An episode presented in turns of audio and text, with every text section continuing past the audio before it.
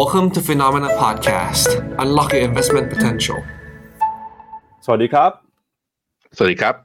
ต้อนรับคุณผู้ชมนะครับ เข้าสู่รายการข่าวเช้า Morning Brief ครับ สรุปข่าวสำคัญเพื่อไม่ให้คุณพลาดทุกโอกาสการลงทุนนะครับ วันพฤหัสบดีที่ 8 กุมภาพันธ์ครับ มาเจอกับเราสองคน ผมปั๊บจิรติขันติพะโลและพี่แบงค์เชนนนท์การจันนันท์ครับ สวัสดีครับพี่แบงค์ครับ ครับ สวัสดีครับปั๊บครับ ครับก็วันนี้นะครับเรามาติดตามกันกับประเด็นข่าวเรื่องเศรษฐกิจเรื่องการลงทุนนะครับ เมื่อวานนี้มีเหตุการณ์สำคัญที่เกิดขึ้นก็คือ ผลการประชุมของคณะกรรมการกำหนดนโยบายการเงินหรือว่ากรงงครับเมื่อวานนี้มีมติที่หลายคนเฝ้าติดตามนะครับ เพราะว่าก่อนหน้าที่จะมีการประชุมกันเนี่ยก็มีหลายฝ่ายครับเข้ามาออกมาส่งสัญญาณ ออกมาเรียกได้ว่าเรียกร้องนะครับให้กรงงตัดสินใจลดดอกเบี้ย เพื่อเป็นการกระตุ้นเศรษฐกิจนะครับหลังจากที่เห็นสัญญาณเงินฝืดเกิดขึ้น แล้วก็ผลการประชุมเนี่ยก็ถือว่าเป็นไปตามที่ตลาดส่วนใหญ่คาดนะครับ ก็คือกรงงครับมีมติคงอัตราดอกเบี้ยนโยบายไว้ที่ 2.5%แต่สิ่งที่น่าสนใจคือ ในรายงานการประชุมเนี่ยจะพบว่ามีคณะกรรมการบางส่วน เริ่มนะครับออกมาส่งสัญญาณแล้วว่าอัตราดอกเบี้ยนโยบายในบ้านเราเนี่ยอาจจะอยู่สูงเกินไป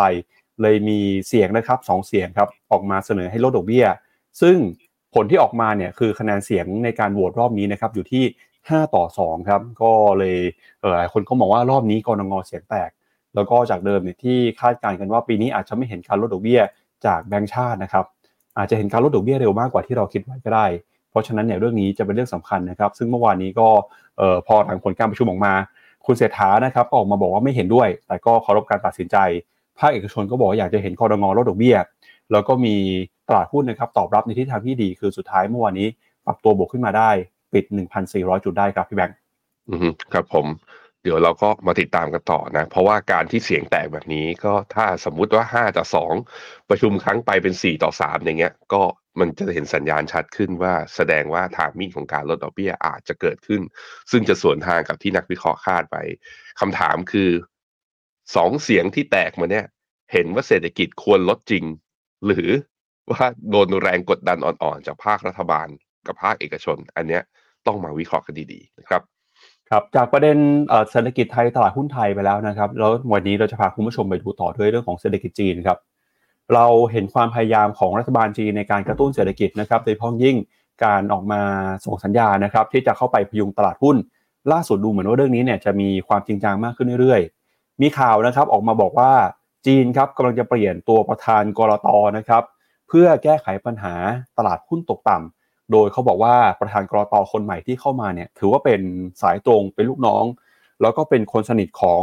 นายกรัฐมนตรีหลี่เฉียงเลยนะครับ เรียกได้ว่าเอาคนใกล้ชิดมาดูแลตลาดทุนเนี่ยน่าจะสั่งการได้ง่ายขึ้น แล้วก็น่าจะเห็นมาตรการอะไรที่เป็นรูปธรรมออกมานะครับ ช่วงนี้ตลาดหุ้นจีนก็มีความหวังนะครับเฝ้ารอดูกับเรื่องของมาตรการกระตุ้นตลาดหุ้นก่อนที่จะปิดเทศกาลตรุษจีนนะครับแล้วก็นอกจากนี้นะครับจะพาไปสำรวจกับมุมมองความคิดเห็น ของคณะกรรมการเฟดนะครับที่ยังคงออกมายืนยันว่าอัตราดอกเบี้ยเนี่ยจะต้องใช้นโยบายแบบรอบคอบ พิจารณาตัวเลขเงินเฟ้อให้ดี แล้วก็อาจจะลดดอกเบี้ยได้ไม่มากเท่าที่ตลาดคาดหวังไว้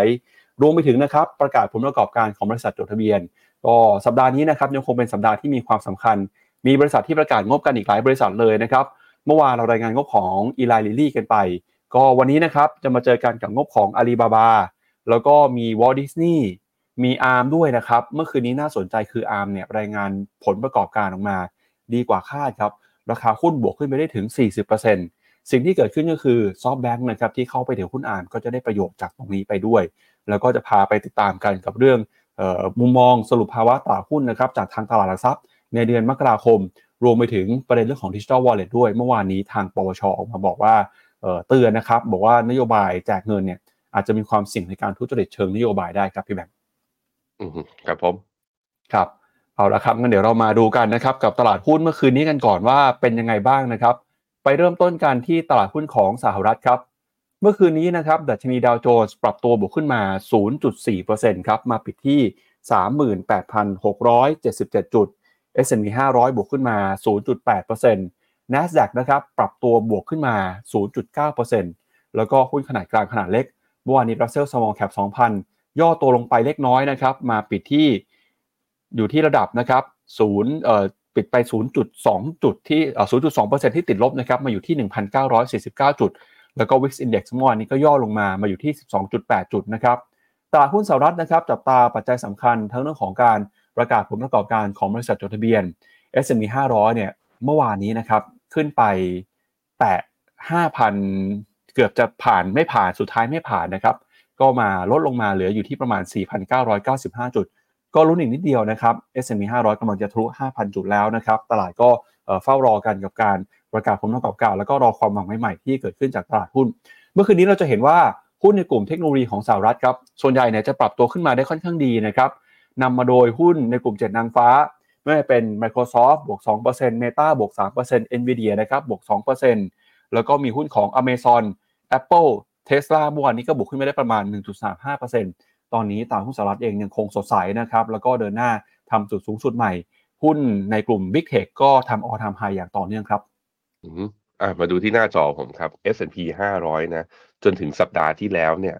ผ่านมาเขาบอกว่าเป็นบวกใน 14 สัปดาห์ล่าสุด เป็นบวกติด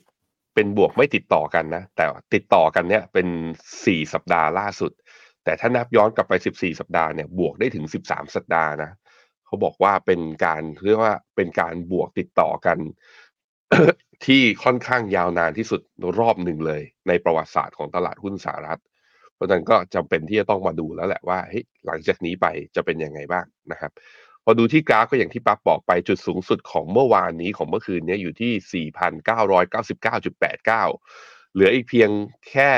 0.11 จุดนะ ก็จะขึ้นไปทดสอบ 5,000 เป็นครั้งแรกในประวัติศาสตร์ ก็จะเห็นว่า S&P 500 นับตั้งแต่ขาขึ้นที่เริ่มจุดชนวนขึ้นมาวันที่ 30 ตุลาปีที่แล้วเนี่ย คือขาขึ้นรอบนี้ค่อนข้างชันทีเดียว รอบนี้อะผมลองวัดให้ดูนะ จากจุดต่ำสุดของเมื่อวันที่ 29 ตุลาจนถึง เมื่อคืนนี้บวกขึ้นมาแล้ว 21.32% บวกได้ค่อนข้างแรงใช้ได้ทีเดียวคำถามคือแล้วจะไปต่อถึงเมื่อไหร่อะผมวัดเป็นฟิบ o นัชชีของคลื่นลูกนี้ แล้ววัดต่อปึ๊ดร้อยหกสิบเอ็ดจุดแปดร้อยหกสิบเอ็ดจุดแปดจะอยู่ที่ห้าพันสี่ร้อยหกสิบแปดอันนี้คือถ้าดูเป็นฟิบ o นัชชีอ่าแล้วมองว่านี่เรากำลังวิ่งเข้าสู่เวฟห้านะ wave ห้าที่ร้อยหกสิบจุดแปดก็ห้าพันสี่ร้อยยังมีโอกาสที่จะไปได้ ถามว่าไปได้จริงไหมก็ไม่รู้ฮะ ไม่รู้แต่ว่าก็หุ้นอเมริกาเป็นตลาดหุ้นหนึ่งนะที่ investment team ของ Finnomena เนี่ยโออาเขาบอกว่ายังมองว่า outperform และยังมีโอกาสไปได้ต่อ ซึ่งการบวกของตัว S&P 500 ขึ้นมานั้น ไปดูที่ 11 sector ของสหรัฐนั้น ตัวที่บวกแรงที่สุดของเมื่อวานนี้ก็คือหุ้นเทคฮะ หุ้นเทคยังบวกต่อเนื่องนะ บวกไป 1.3%รองลงมาคือหุ้นกลุ่ม consumer discretionary นะครับ บวกไป 1.12%ในขณะที่อะไปดูหุ้นกลุ่มหนึ่งหน่อยที่อ่าคุณเจษนะ The Contrarian Call มาแล้วก็คือฝั่ง Healthcare เนี่ย รอบนี้ก็ถือว่าบวกปรับตัวขึ้นมาต่อเนื่องได้ค่อนข้างดีหลังจากที่ไซเวย์มาประมาณ 2 ปี เมื่อวานนี้ก็บวกขึ้นมาต่ออีก 0.27%ไปดูหุ้น Big Cap ทั้งหมดเนี่ยตัวที่บวกแรงนะ ตัวที่บวกแรงมากๆ อย่างตัวเมตตามาก่อนหน้านี้เนี่ย วันที่วันศุกร์ที่แล้วเนี่ยบวกไป20%ใช่ไหมแล้วก็ค้างอยู่นี้นะ ไม่มีการย่อแบบว่าย่อก็ย่อเบาๆ เมื่อวานนี้บวกต่ออีก3% Microsoft นะครับ ตีราคาปิดทำออทามไฮเมื่อวานนี้บวก 2.1%เทสลาหลังที่ที่ย่อย่อย่อกลายเป็นว่าตรงแถวแถวหนึ่งร้อยแปดสิบเจ็ดเหรียญเนี่ย เทสลาก็ยังไม่ยอมนะ ยังยังพยายามจะสู้อยู่ ถึงแม้ว่าเมื่อวันจันทร์วันอังคารเนี่ยจะมีนิวโลของรอบก็ตาม แต่ว่าเมื่อวานนี้ก็บวกกลับได้มาได้ 1.34%ยังพยายามจะสู้อยู่ ซึ่งการสู้แบบเนี้ยจะเห็นว่าซูมใกล้ ๆมาอินเด็กซ์ไอตัวราคาหุ้นทำ new low แต่ RSI ทำตัวยก เพราะฉะนั้นจะดีดขึ้นมาปิด gap อย่างน้อยๆ ที่ประมาณ 206 207 เหรียญต่อหุ้น ตรงนี้ก่อนหรือเปล่า ตรงนี้น่าสนใจเพราะนั้นถ้าหุ้นอเมริกาไปต่อเทสลาหมดเรื่องข่าวร้ายแล้ว อาจจะมีการ rebound ขึ้นมาปิด gap แล้วค่อยพิจารณากันอีกทีหนึ่งนะฮะตัว NVIDIA ครับเมื่อวานนี้ก็ปิดราคา all time high อีกตัวหนึ่งที่ราคาดีขึ้นมาแรงเมื่อวานก็คือ Broadcom นะบวกขึ้นมาได้ 2.81%จริงๆ แล้วหุ้น Big Tech เนี่ยประกาศงบกันไปหมดแล้ว แต่ว่าสัปดาห์นี้สัปดาห์หน้าเนี่ยจะยังมีเทคหลาย ๆ ตัวนะอย่าง Broadcom เนี่ยสัปดาห์หน้าถึงจะประกาศงบ มีใครอีกนะที่สัปดาห์หน้าจะประกาศ โอ้ถ้าใน Big Tech เหลือแค่บรอดคอมนอกนั้นนะประกาศงบกันมาครบหมดแล้ว มันเกิดคำถามอย่างนี้พี่ปั๊บว่า ประกาศงบไปแล้ว ไม่ได้มีข่าวดีต่อจากนี้แล้ว เอ๊ะ แล้วหุ้นจะขึ้นได้ไหมนี่ตอนนี้มันส่งสัญญาณเหมือนว่า ถึงงบจะประกาศออกหมดแล้ว แต่ฉันไม่แคร์ฉันอยากจะขึ้นตลาดหุ้นสัตว์สหรัฐตอนนี้เป็นแบบนั้นอยู่นะครับ เหมือนอีกบริษัทหนึ่งที่จะประกาศงบกันในช่วงสัปดาห์ถัดๆไปน่าจะเป็นอืม NVIDIA ไหมครับพี่แบงค์อย่าง NVIDIA เนี่ยเอ่อตารางล่าสุดผมเข้าใจว่าน่าจะประกาศสักช่วงวันที่20 21กุมภาพันธ์นะครับอ่าเพราะใช่ครับปกติวันที่ Nvidia ยี่สิบเนี่เอ็ยดครับ NVIDIA มักจะประกาศงบช้ากว่าเอ่อ Big Tech เจ้าอื่นนะครับอ่าใช่ ในความเห็นผมนะ หุ้น Big Tech สำหรับผมเนี่ย ผมยังถือต่อ ถ้าโมเมนตัมเป็นแบบนี้ถือต่อไป ใครลงทุนในเมกะเทนถือต่อเฉลี่ยซื้อไปนะครับครับอะ มาดูต่อที่ตลาดหุ้นของยุโรปบ้างครับเมื่อวานนี้นะครับตลาดหุ้นยุโรปปรับตัวติดลบไปครับสาเหตุก็มาจากความกังวลนะครับ ทั้งเรื่องของอัตราดอกเบี้ยที่จะยังคงอยู่สูงยาวนานต่อไป แล้วก็มีหุ้นในกลุ่มที่เข้ามากดดันนะครับ ก็คือหุ้นในกลุ่มพลังงาน แล้วก็น้ำมัน หุ้นในกลุ่มยานยนต์ด้วยนะครับ โดยดัชนีดัคของเยอรมนีติดลบไป 0.6%ฟุตซี่ร้อยอังกฤษปรับตัวลงไป 0.6%เช่นกัน CAC 40ฝรั่งเศสติดลบไป 0.3%นะครับยูโรซ็อก50 ติดลบไป 0.2 ยูโรซ็อก600ร่วงลงไป 0.3 ครับ มีหุ้นในกลุ่มพลังงานนะครับ อย่างเมื่อวานในหุ้นของ Norwegian Oil ครับ ติดลบไปเอ่อประมาณ 7.7%นะครับ บริษัทนี้ชื่อว่า Equinor ครับ หลังจากที่เอ่อมีการรายงานตัวเลขนะครับ ต้นทุนปรับตัวเพิ่มสูงขึ้น แล้วก็ตลาดก็ยังคงเฝ้ารอนะครับ กับตัวเลขเศรษฐกิจสำคัญต่างๆ ที่จะประกาศกันในช่วงนี้ นอกจากนี้เนี่ยตลาดก็รอดูทิศทางด้วยนะครับ การใช้นโยบายการเงินของธนาคารกลางของยุโรป หลังจากที่ ทางสหรัฐส่งสัญญาณมาแล้วนะครับ ว่าการลดดอกเบี้ยจะไม่เกิดขึ้นในช่วงเดือนมีนาคมนี้ครับ ตัวดัชนีตัว Stoxx 50 กับตัว Stoxx 600 นะฮะ ก็จะเห็นว่ายังอยู่แถวแถวๆใกล้ๆ high ถึงแม้ว่าวานนี้จะปรับฐานลงมาประมาณดัชนีละ 0.2%แต่ก็ยังไม่ทำให้เสียทรงในกราฟขาขึ้น จะมีแค่สัญญาณที่อาจจะต้องเฝ้าระวังหน่อย ซึ่งกว่าที่เราจะรู้ว่ามันจะกลายเป็น sell signal นะ หรือว่าจบรอบจริงๆเนี่ย ต้องต้องปรับฐานลงมาต่ำกว่าเส้นค่าเฉลี่ย 20 วัน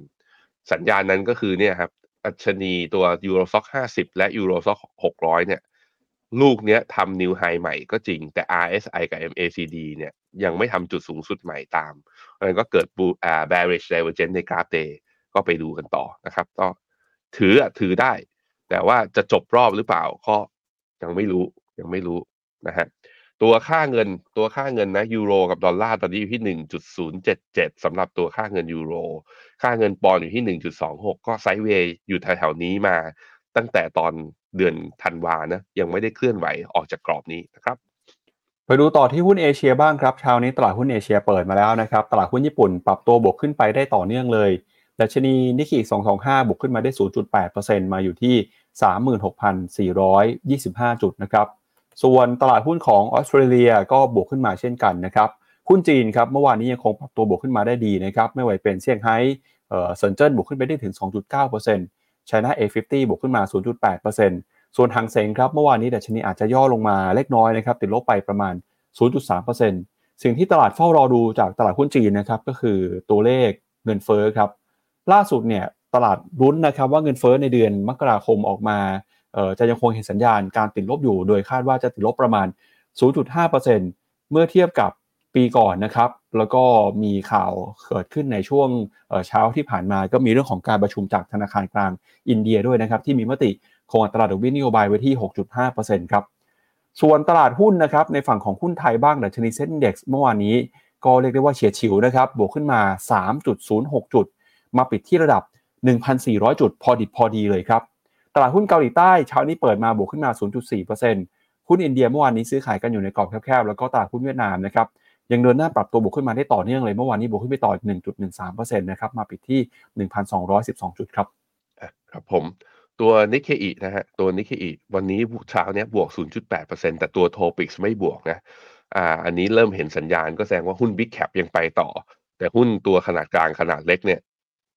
ก็คือวันนี้ไม่ไปแต่ว่าถ้าดูจากดัชนีเนี่ย มันก็อยู่แถวๆจุดสูงสุดใกล้ๆกันทั้งคู่ เพราะฉะนั้นก็รอดูฮะ แต่ว่าในมุมมองของผมนะก็เนี่ยมันยังเลี้ยงตัวเองอยู่ก็รอให้เส้นค่าเฉลี่ยอาจจะรอให้เส้นค่าเฉลี่ยเนี่ยไต่ขึ้นมา ใช้เส้นเนี้ยเส้นสีแดงที่ขีดไว้ เนี่ยมันคือตัวอัพเทรนไลน์นะ ที่ตีมาตั้งแต่ปี 2015 ถ้าย่อลงมาหลุดต่ำกว่าแถวๆประมาณ 35,900 35,800 เมื่อไหร่ ผมคิดว่า ท่านในสัญญาณทางเทคนิคอะ take profit ได้ หรือใครกำไรตอนนี้จะ take ไปก่อนก็ได้นะครับ ตัวที่ดีดขึ้นมาแล้วทรงเริ่มสวยมากขึ้นเรื่อยๆ ก็คือตัว KOSPI นะใครมีอยู่ยินดีด้วย อดทนถือกันต่อไป อีกสักพักหนึ่งนะ จะใกล้ high เดิมแล้วที่ 2,680 ถ้าทะลุไปได้ต่อนะ นี่ดูเกาหลีความ underperform ของเขาที่มีมาตั้งแต่ปี 2021 เนี่ย สมมติว่าทะลุตรง 2,670 ตรงแถวๆนี้ไปได้ อัพไซด์ข้างบนจะเปิดกว้างมากๆ สมมติว่าขึ้นทะลุขึ้นไปได้ปื๊ดตรงนี้อายผิดผิดผิดผิดโทษทีฮะขออีกที สมมุติว่าทะลุขึ้นไปได้ ถ้าจะขึ้นไปทดสอบไฮเดิมของปี 2021 เนี่ย มีอย่างน้อยๆ อัพไซด์นะประมาณ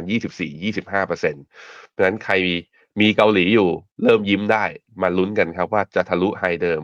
ของเมื่อตอนเดือนธันวาได้หรือเปล่านะครับ ตัวหางเซงฮะ ห่างเซ็งหลังจากที่ดีดแรงขึ้นมาค่อนข้างเยอะทีเดียวนะสองสามวันทำการที่ผ่านมา ปรากฏว่าเช้านี้ลบอยู่ 0.58%เปิดมาแล้ว ในขณะที่ตัว S share ลบอยู่ 0.44%นะครับ แต่ว่าตัวการบวกมา 3 วันทำการที่ผ่านมา รอบย่อรอบนี้ยังไม่ได้บอกยังยังไม่ยืนยันว่าเป็นการจบขาแบบว่า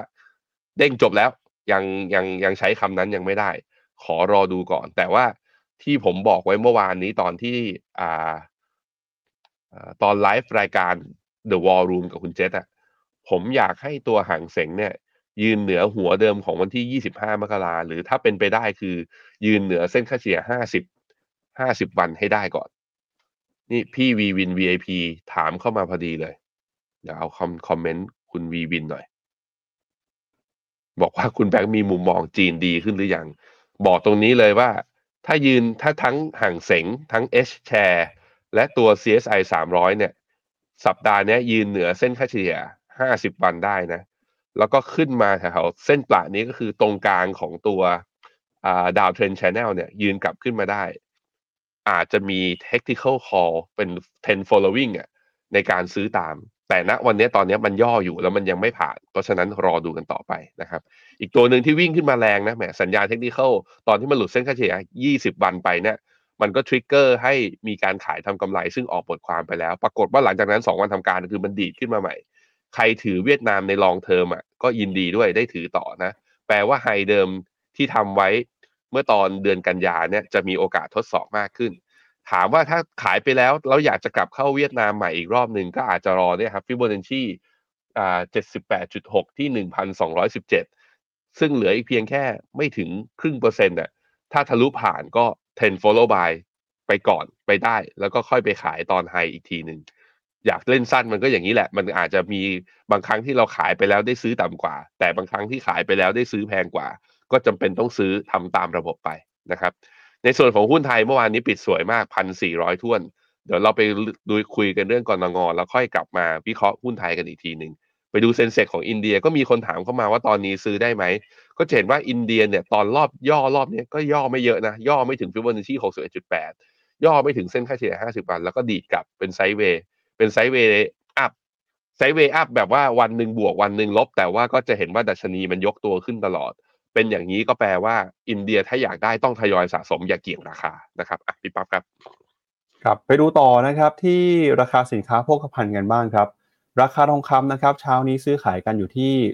2,037 ดอลลาร์ต่อทรอยออนซ์ราคาทองคำก็ซื้อขายกันอยู่ในกรอบแคบๆนะครับหลังจากที่ตลาดเฝ้ารอดูกับการส่งสัญญาณของคณะกรรมการเฟดที่ช่วงนี้เนี่ยทยอยเดินหน้าออกมาพูดนะครับแต่พูดในเชิงสนับสนุนว่า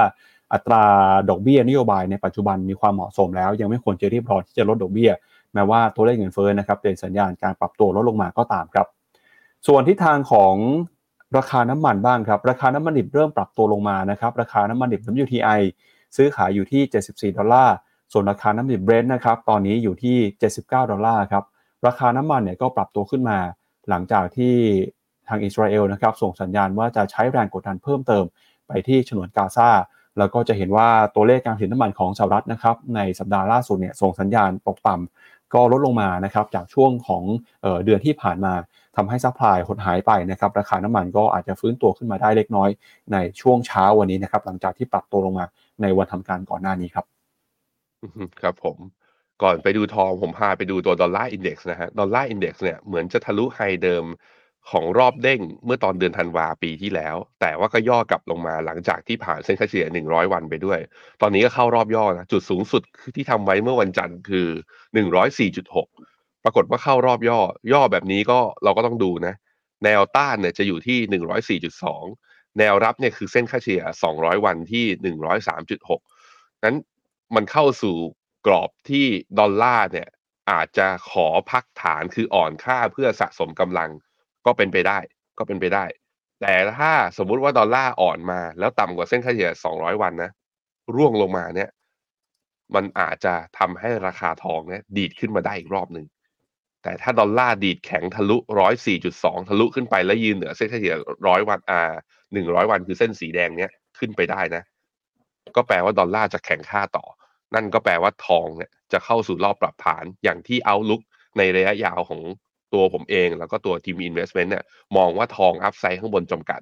แต่ว่าพอเนี่ยมันเข้ารอบของการย่อลงเนี่ย มันก็เลยทำให้ทองเนี่ยตอนนี้ยังมีแรงสู้อยู่ อย่างเมื่อคืนนี้เนี่ยทองเนี่ยดีดขึ้นไปนะทำจุดสูงสุดที่ 2,044ก่อนที่จะย่อลงมาเช้าเนี่ย trade อยู่ที่ 2,037 แต่ก็ย่อไม่เยอะนะฮะ ในขณะที่ราคาน้ำมันนะครับ ตัว WTI เริ่มเด้งกลับมาได้แล้ว ยืนเหนือเส้นค่าเฉลี่ย 50 วันได้ ตรงเนี้ยที่ลากเป็นตัว uptrend channel เนี่ยผลปรากฏว่าลงมาที่แนวรับแล้วสามารถเด้งได้ เพราะนั้นใครที่เข้ากองทุน commodity หรือจะเก่งกำไรในกองทุนน้ำมันนะ ก็ยังถือกันได้ต่อ พอเข้ารอบเด้งแล้ว ตัวเบรนท์ก็เช่นเดียวกันก็บวกมา 3 วันทำการติดนะครับ ไปดูอีกตัวหนึ่งเมื่อกี้ลืมดูก็คือ bond yield สองปีนะ ตอนนี้ที่ 4.4 มีการดีดเด้งขึ้นมานะ ในขณะที่ bond yield 10 ปี ตอนนี้อยู่ที่ 4.1 เด้งขึ้นมาตั้งแต่เมื่อวันศุกร์ที่ผ่านมา จากการคาดการณ์ว่าเฟดจะลดดอกเบี้ยไม่เร็วนะครับ ครับ ก็สำหรับวันนี้นะครับ รายการของเราเนี่ยจะพาคุณผู้ชมไปพูดคุยกันกับประเด็นนะครับ เรื่องของผลการประชุมจากคณะกรรมการนโยบายการเงินธนาคารแห่งประเทศไทยนะครับ ที่เมื่อวานนี้มีมติ 5 ต่อ 2 เสียงคงอัตราดอกเบี้ยนโยบายไว้ที่0เอ่อ2.5%นะครับ วันนี้เราก็เลยทำโพลสำรวจความคิดเห็นของคุณผู้ชมที่ดูรายการ Morning Brief หน่อยนะครับ ตอนนี้โพลเปิดแล้วนะครับ อยากถามคุณผู้ชมที่ดูรายการของเราว่า ท่านเห็นด้วยหรือไม่กับมติกรงงที่ให้คงอัตราดอกเบี้ยนโยบายไว้ที่ 2.5%นะครับ ถ้าเกิดใครเห็นด้วยก็กดเห็นด้วยเข้ามา ใครไม่เห็นด้วยก็กดไม่เห็นด้วย หรือถ้าอยากจะมีแสดงความคิดเห็นเพิ่มเติมอะไรเนี่ย ก็สามารถพิมพ์ข้อความเข้ามาในช่องคอมเมนต์ได้ เพราะว่าเมื่อวานนี้นะครับ หลังจากที่กรงงรายงานผลการประชุมให้ทราบกัน ก็มีทั้งท่านนายกนะครับคุณเศรษฐาออกมาแสดงความคิดเห็นไม่เห็นด้วย ภาคเอกชนบางส่วนเนี่ยก็ออกมาบอกว่าผิดหวังนะครับอยากจะเห็นกรงงลดอัตราดอกเบี้ยนโยบาย แล้วคุณผู้ชมที่ดูรายการของเราล่ะครับ มองยังไงกับเรื่องนี้พิมพ์ข้อความเข้ามาหรือว่ากดโพมาแสดงความคิดเห็นกันหน่อยนะครับ อย่างล่าสุดเนี่ยนะครับดูเหมือนว่าคนที่ดูรายการของเรานะครับ ส่วนใหญ่เนี่ยจะมีมุมมองไปในทิศทางที่เห็นด้วย เห็นด้วยมีคนโหวตมาประมาณร้อยสองร้อยท่านแล้วนะครับ ส่วนใหญ่จะเห็นด้วยนะครับเดี๋ยวมาดูกันว่าเออพอจบช่วงข่าวนี้หรือว่าช่วงท้ายของรายการเนี่ยโพจะยังเห็นด้วยกันอยู่หรือเปล่านะครับงั้นเดี๋ยวเรามาดูสรุปนะครับ ผลการประชุมของกรงงเมื่อวานนี้กันหน่อยว่า เมื่อวานนี้เนี่ยมันมีประเด็นอะไรที่น่าระมัดระวังบ้าง หรือว่ามีความเสี่ยงมีอะไรที่รอเราอยู่บ้างนะครับ เมื่อวานนี้นะครับการประชุมนโยบายการเงินของธนาคารแห่งประเทศไทยนะครับ คุณปิติดีเสยทัศน์เลขานุการ คณะกรรมการนโยบายการเงินแถลงผลการประชุมนะครับ ระบุว่าคณะกรรมการมีมติ 5 ต่อ 2 เสียง ให้คงอัตราดอกเบี้ยนโยบายไว้ที่ 2.5%ต่อปี โดย 2 เสียงนะครับเห็นควรให้ลดอัตราดอกเบี้ยนโยบาย 0.25%นะครับโดยประเมินว่าเศรษฐกิจไทยในปี 2567 มีแนวโน้มขยายตัวชะลอลงจากภาคการส่งออกและภาคการผลิต เนื่องจากอุปสงค์ของโลก แล้วก็เศรษฐกิจจีนฟื้นตัวช้า รวมไปถึงปัจจัยเชิงโครงสร้างกระทบกับการขยายตัวของการส่งออกสินค้าอุตสาหกรรม แล้วก็กระทบกับการท่องเที่ยวมากกว่าที่ประเมินไว้นะครับ แต่อุปสงค์ในประเทศยังคงขยายตัวต่อเนื่องเป็นแรงขับเคลื่อนสำคัญของเศรษฐกิจ ด้านอัตราเงินเฟ้ออยู่ในระดับต่ำโดยมีแนวโน้มทยอยเพิ่มขึ้นสู่กรอบเป้าหมายช้ากว่าที่ประเมินไว้ คณะกรรมการประเมินว่าเศรษฐกิจไทยที่ขยายตัวชะลอลงในช่วงที่ผ่านมา ส่วนใหญ่เกิดจากแรงส่งจากภาคต่างประเทศที่น้อยลง แล้วก็ผลกระทบนะครับปัจจัยเชิงโครงสร้าง แต่การบริโภคยังคงขยายตัวดีอย่างต่อเนื่อง ขณะที่อัตราดอกเบี้ยยังอยู่ในระดับที่สอดคล้อง กับการรักษาเสถียรภาพทางเศรษฐกิจ และการเงินนะครับซึ่งเป็นรากฐานสำคัญสำหรับการเจริญเติบโตที่ยั่งยืนในระยะยาว กรรมการส่วนใหญ่จึงเห็นควรให้คงอัตราดอกเบี้ยนโยบาย ไว้ที่ 2.5% ส่วน 2 ท่านนะครับที่ไม่เห็นด้วยเนี่ยที่บอกว่าควรจะปรับลดอัตราดอกเบี้ย 0.25%ก็บอกว่าอยากจะเห็นนะครับ เพื่อ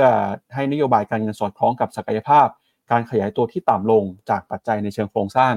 ย้ำแบบนี้นะครับว่า 2 เสียงที่มองว่าไม่เห็นด้วย เพราะว่าเริ่มกังวลครับกับเศรษฐกิจที่ชะลอลงไปมากกว่าคาด ขณะที่เศรษฐกิจไทยของปีที่ผ่านมานะครับ ทางกรงงก็มองว่าขยายตัวชะลอลงมากกว่าคาดเช่นกัน จากการส่งออกแล้วก็การผลิตที่ฟื้นตัวช้ากว่า การค้าโลก สินค้าคงคลังอยู่ในระดับสูง การเปลี่ยนแปลงพฤติกรรมของชาวต่างชาตินะครับทำให้รายรับต่อคนน้อยกว่าในอดีต แล้วก็การลงทุนภาครัฐที่ลดลงไปในช่วงงบประมาณที่ล่าช้านะครับแรงส่งเศรษฐกิจที่ลดลงในช่วงปลายปี 66 ครับ ส่งผลให้เศรษฐกิจไทยขยายตัวนะครับ ในปี 67 เนี่ย มองว่าจะปรับตัวลดลงมา โดยให้กรอบไว้ว่าจะโตอยู่ในช่วง 2.5 ถึง 3%โดยการบริโภคภาคเอกชน แล้วก็ภาคการท่องเที่ยว ยังคงเป็นแรงขับเคลื่อนที่สำคัญ ขณะที่การส่งออกในปีนี้นะครับก็มองว่ามีแนวโน้มขยายตัวแบบค่อยเป็นค่อยไป ส่วนหนึ่งก็มาจากอุปสงค์ของโลกนะครับแล้วก็อุปสงค์สินค้าอิเล็กทรอนิกส์ของไทยที่อาจจะฟื้นตัวช้ากว่าคาด แต่ก็มองไปข้างหน้านะครับปัญหาเชิงโครงสร้าง จะเป็นอุปสรรคมากขึ้นถ้าหากว่าไทยไม่มีการปฏิรูปโครงสร้างทางเศรษฐกิจ อัตราเงินเฟ้อทั่วไปมีแนวโน้มลดลงมามากกว่าที่ประเมินไว้นะครับจากปัจจัยด้านอุปทาน ทั้งราคาอาหารสด ราคาพลังงาน รวมไปถึงนะครับมาตรการช่วยเหลือค่าครองชีพของภาครัฐ โดยอัตราเงินเฟ้อที่ต่ำในปัจจุบันกรงงย้ำบอกว่าไม่ได้บ่งชี้ถึงอุปสงค์ที่อ่อนแอ โดยราคาสินค้าไม่ได้ปรับลดลงมาเป็นวงกว้าง แต่สะท้อนปัจจัยเฉพาะบางกลุ่มสินค้า และถ้าหากว่าหักผลของมาตรการการช่วยเหลือค่าครองชีพของภาครัฐออกไป อัตราเงินเฟ้อทั่วไปยังคงเป็นบวก อัตราเงินเฟ้อทั่วไปในปี 67 ก็มีแนวโน้มนะครับทรงตัวในระดับต่ำใกล้เคียงร้อยละหนึ่งก่อนที่จะทยอยเพิ่มขึ้นมาในปีหน้า ในขณะที่อัตราแนวโน้มเงินเฟ้อพื้นฐานนะครับยังคงทรงตัวใกล้เคียงกับเดิมครับ ระบบการเงินโดยรวมยังมีเสถียรภาพ ธนาคารพาณิชย์มีระดับเงินกองทุน แล้วก็เงินสำรองที่เข้มแข็งสำหรับการระดมทุนผ่านตลาดตราสารหนี้นะครับโดยภาพรวมก็ดำเนินการได้ตามปกติ แม้ว่าจะมีผู้ออกตราสารหนี้ที่มีความเสี่ยงสูงบางราย ระดมทุนทดแทนหุ้นกู้ที่ครบกำหนดถ่ายถอนได้ไม่เต็มจำนวนก็ตาม คณะกรรมการก็บอกให้ความสำคัญกับการดูแลควบคุมคุณภาพสินเชื่อของ SME แล้วก็ครัวเรือนในกลุ่มเปราะบาง นอกจากนี้นะครับภาวะการเงินโดยรวมเนี่ยยังคงทรงตัว แล้วก็ต้นทุนการกู้ยืมของภาคเอกชนผ่านธนาคารพาณิชย์แล้วก็ตลาดนะครับก็ยังคงทรงตัวอยู่ตราสารหนี้ใกล้เคียงเดิมนะครับภาคธุรกิจ ภาคโครเรือนได้รับสินเชื่อใหม่อย่างต่อเนื่อง ผู้ประกอบการยังคงสามารถชำระหนี้ได้ตามปกตินะครับโดยมองแนวโน้มค่าเงินนะครับโดยบอกว่าอัตราแลกเปลี่ยนครับเงินบาทเทียบกับดอลลาร์เนี่ยตั้งแต่ช่วงต้นปี 67 อ่อนค่าลงสอดคล้องกับสกุลเงินในภูมิภาค ตามคาดการณ์ของนโยบายการเงินสหรัฐ แล้วก็ภายใต้กรอบ นโยบายการเงินที่มีเป้าหมายรักษาเสถียรภาพทางด้านราคาควบคู่ไปกับการเติบโตทางเศรษฐกิจนะครับให้เติบโตอย่างยั่งยืน คณะกรรมการก็มองว่าการขยายตัวของไทยเนี่ยมีแนวโน้มชะลอลงมาเป็นผลมาจากปัจจัยในต่างประเทศแล้วก็ปัญหาเชิงโครงสร้างขณะที่อุปสงค์ในประเทศนะครับยังคงมีแรงส่งอย่างต่อเนื่อง อย่างไรก็ดีนะครับทางคณะกรรมการก็เห็นว่ายังคงมีความไม่แน่นอนสูง ระยะข้างหน้านะครับจากปัจจัยเรื่องของความเสี่ยงทางเศรษฐกิจ แล้วก็ปัจจัยเชิงโครงสร้าง โดยจะดำเนินนโยบายการเงินนะครับจะพิจารณา ให้เกิดความเหมาะสมตามแนวโน้มเศรษฐกิจแล้วก็แนวโน้มของเงินเฟ้อต่อไปครับพี่แบงค์อันนี้ก็เป็นการส่งสัญญาณจากกรงงนะครับก็ถ้าไปดูเนี่ยเหตุการณ์ที่เกิดขึ้นก่อนหน้านี้ก็คือเงินเฟ้อของไทยนะครับส่งสัญญาณชะลอตัวอยู่ในระดับติดลบ มีการตั้งข้อสังเกตว่าไทยเข้าสู่ภาวะเงินฝืดแล้วหรือยังแล้วก็มีภาคการเมืองนะครับไม่ว่าจะเป็นนายกรัฐมนตรีรัฐมนตรีว่าการกระทรวงพาณิชย์นะครับออกมาเรียกร้องให้กรงงเนี่ยลดดอกเบี้ยเพื่อเป็นการกระตุ้นเศรษฐกิจ คนก็เลยจับตาว่าการประชุมในครั้งนี้กรงงนะครับจะมีการพิจารณาข้อเสนอของทางรัฐบาลหรือเปล่า แต่แล้วก็ตามเนี่ยผลการประชุมก็ออกมานะครับว่ากรงงจะยังคงยึดตัวเลขเศรษฐกิจที่ประเมินเป็นสำคัญ แล้วก็บอกด้วยว่า แม้ว่าจะมีแรงกดดันนะครับที่อยากจะเห็นการลดดอกเบี้ย แต่กรงงก็ไม่ได้มีจุดยืนที่จะปักหมุดนะครับว่าจะไม่ลดดอกเบี้ยบอกว่าจะพร้อมทบทวนจุดยืน ถ้าหากว่าตัวเลขปัจจัยความเสี่ยงต่างๆ มีการเปลี่ยนแปลงไป แล้วก็ที่สำคัญเลยนะครับก็คือมองไปข้างหน้าในปี 67 นี้นะครับตัวเลขการเติบโตเศรษฐกิจเนี่ยจะอยู่ในระดับ 2.5 ถึง 3%อยู่ ซึ่งหากว่าการเติบโตอยู่ในระดับนี้ได้นะครับก็น่าจะเป็นตัวเลขที่ยังคงส่งสัญญาณว่าเศรษฐกิจไทยยังคงเติบโตขึ้นมาได้อย่างต่อเนื่องนะครับกรงงก็บอกพร้อมจะรับฟังความคิดเห็นของทุกฝ่ายครับหลังจากที่ผลการประชุมของกรงงออกมานะครับก็มีคนไปสัมภาษณ์คุณเศรษฐาครับว่ามองผลการประชุมในรอบนี้อย่างไรบ้าง แล้วก็แน่นอนนะครับคุณเศรษฐาก็ออกมาบอกว่า ก็ยอมรับครับว่าไม่เห็นด้วยกับผลการประชุมของกรงงในรอบนี้นะครับ แต่แล้วก็ตามเนี่ยก็ยังคงยืนยันว่าจะไม่เข้าไปแทรกแซงไม่เข้าไปก้าวไก่นะครับ โดยชี้ว่าการตัดสินใจของแบงค์ชาติ เป็นอิสระรัฐบาลก็มีหน้าที่ต้องอธิบายโน้มน้าวนะครับ แล้วก็ยืนยันว่าไม่ได้มีธงที่จะให้เกิดการลดดอกเบี้ยแต่อย่างใด ต้องดูตัวเลขเศรษฐกิจประกอบไปด้วย คุณเศรษฐา อันนี้โค้ดความพูดคุณเศรษฐานะครับ คุณเศรษฐาบอกว่า เมื่อผลออกมาเป็นแบบนี้ ถามว่าเห็นด้วยหรือไม่ ก็ต้องบอกว่าไม่เห็นด้วย แต่ก็ต้องยอมรับเพราะว่ากรงงมีความอิสระในการดำเนินนโยบายการเงิน เราคงไม่ไปก้าวไก่แล้วก็อยากจะเห็นนโยบายการเงินการคลังไปด้วยกัน แต่ในตอนนี้นะครับเงินเฟ้อของประเทศนั้นติดลบแล้วครับคุณเศรษฐาพูดออกมาแบบนี้ แล้วก็สอดรับกันกับมุมมองของภาคเอกชนนะครับ ในฝั่งของรองประธานสภาอุตสาหกรรมแห่งประเทศไทยนะครับ เปิดเผยภายหลังการประชุมกกรครับบอกว่าที่ประชุมเนี่ยได้มีการหารือถึงนโยบายการเงินที่จะมีการพิจารณา โดยการคงอัตราดอกเบี้ย 2.5%ก็ถือว่าสวนทางกับความต้องการ ของนักลงทุน แล้วก็ภาวะเศรษฐกิจของประเทศที่ยังไม่ฟื้นตัว แล้วก็ไม่มีแรงการสนับสนุนการลงทุนนะครับโดยท่าทีของเอกชนส่วนใหญ่ก็เห็นว่า รัฐบาลควรจะปรับลดอัตราดอกเบี้ย นโยบายลงนะครับอะอันนี้เป็นความคิดเห็นของฝั่งเอกชนบ้าง ไปดูความคิดเห็นของทางตลาดหลักทรัพย์แห่งประเทศไทยกันบ้างครับ ก็มีการออกมาพูดนะครับจากทางตลาดทรัพย์แห่งประเทศไทยครับ โดยดรภากรปิตาทวชัยนะครับกรรมการผู้จัดการตลาดหลักทรัพย์ก็บอกว่าในปีนี้เริ่มเห็นความเชื่อมั่นของนักทุนเพิ่มมากขึ้นนะครับ อย่างไรก็ตามก็มีปัจจัยที่ต้องจับตากันนะครับ โดยในเรื่องของทิศทางนโยบายการเงินเนี่ยก็มองว่าการที่กรงงคงอัตราดอกเบี้ยไว้ที่ระดับ 2.5%มองว่าในประเทศอัตรานโยบายดอกเบี้ยของเรานะครับเงินฝากเงินกู้อยู่ในระดับค่อนข้างต่ำเมื่อเทียบกับช่วง 10-20 ปีที่ผ่านมา ฉะนั้นเราบอกได้ว่าอัตราดอกเบี้ยไม่ได้อยู่สูงในระดับที่สูงเมื่อเทียบกับประเทศอื่น อย่างไรก็ตามมติของกรงงนะครับมองว่าเป็นสิ่งที่น่าสนใจ ที่ในการประชุมระยะถัดไปต้องตัดสินใจว่าจะทำอย่างไร โดยทางผู้จัดการตลาดทรัพย์ก็บอกว่า เป็นสัญญาณที่ดีนะครับเวลาที่ดูรายละเอียดจริงๆ ก็สามารถบอกแนวโน้มในอนาคตได้ แล้วก็ทิศทางดอกเบี้ยเนี่ยจะเป็นปัจจัยหนึ่งที่จะประเมินทิศทางของฟันโฟได้เช่นกัน แล้วก็พอเสียงแตก 5 ต่อ 2 แบบนี้ ตลาดก็เริ่มมองนะครับว่า จากเดิมความคาดหวังว่าปีนี้จะไม่เห็นการลดดอกเบี้ยนะครับนักวิเคราะห์หลายคนเชื่อว่าปีนี้อาจจะเห็นการลดดอกเบี้ยเกิดขึ้นเร็วกว่าที่เราคิดไว้ก็ได้ครับพี่แบงค์ โอเค ใครยังไม่ได้ทำโพนะ เรามีโพอยู่ว่าคุณเห็นด้วยกับการคงอัตราดอกเบี้ยครั้งนี้หรือไม่นะก็กดโหวตกันเข้ามาได้ตอนนี้ใกล้ๆจะ 400 ชีวิตแล้ว แต่คนดูต้องเป็นพันน่ะแต่ลองโหวตกันหน่อยอยากฟังความเห็นนะฮะอยากฟังความเห็น ตอนนี้ผมคิดว่า เห็นด้วยเท่าไหร่ครับพี่แบงค์เจ็ดสิบเปอร์เซ็นครับเห็นด้วยตอนนี้เจ็ดสิบเปอร์เซ็นคืออยากปิดโพก่อนแล้วค่อยวิจารณ์ แล้วค่อยแล้วค่อยแล้วค่อยมีคอมเมนต์กับสิ่งนี้ เพราะถ้าผมคอมเมนต์ไปเสร็จแล้วเดี๋ยวมันก็จะเป็นใบแอดกันเดี๋ยวคนดูก็จะใช้ความคิดเห็นของผมไป ปิดเลยได้ไหมล่ะปิดเลยได้เลยครับเดี๋ยวผมปิดเลยครับอะพี่แบงค์เชิญวิเคราะห์ต่อได้เลยครับปิดเลยอะสรุปนะ คนดูโหวตเข้ามาสามร้อยแปดสิบสามแปดสิบหกคน เป็นเห็นด้วยเจ็ดสิบเปอร์เซ็นไม่เห็นด้วยสามสิบเปอร์เซ็นในความเห็นผมเนี่ยมันเป็นอย่างนี้ เราโหวตด้วย เขาเรียกว่าเราโหวตด้วยความต้องการของเรา หรือเราโหวตด้วยอะไร คนที่มีหนี้เยอะสำหรับผมนะ ใครที่มีหนี้เยอะ หรือว่าผ่อนบ้านผ่อนรถอยู่ ผ่อนรถอาจจะไม่เกี่ยวเพราะว่าถึงรถไปเราโดนดอกเบี้ยฟิก แต่ผ่อนลาดบ้านเนี่ย ถ้าดอกเบี้ยลดเนี่ยแล้วเราอยู่ที่อัตราลอยตัวนะ ผมคิดว่ามันมีผลกับเรา เราก็คงจะอยากให้ลดแหละเป็นเรื่องปกติ ถูกไหมคราวนี้ผมเข้าใจว่าเนื่องจากว่าคนที่ดูเราส่วนใหญ่เนี่ยเป็นนักลงทุน เมื่อเป็นนักลงทุนเราจะมองที่ไปแอบส่วนตัวของเราเนี่ย เราแน่นอนเราทำยังไงก็ได้ เราอยากมองให้หุ้นขึ้น คราวนี้ถ้าลดดอกเบี้ยณตอนนี้ผมคิดว่าสิ่งที่ผมค่อนข้างยังค่อนข้างกังวลคือ แล้วสมมุติว่าเศรษฐกิจอเมริกาเริ่มเข้าสู่ภาวะชะลอจริงในครึ่งปีหลัง จากการที่เขาดักค้างดอกเบี้ยเยอะๆหรือสมมุติว่าเศรษฐกิจจีนกระตุ้นแล้วไม่ได้เป็นอย่างที่คาดการชะลอลง นักท่องเที่ยวเข้ามาไม่ได้ตามเป้า ซึ่งล่าสุดเห็นไหมเราก็เห็นแล้วว่าตัว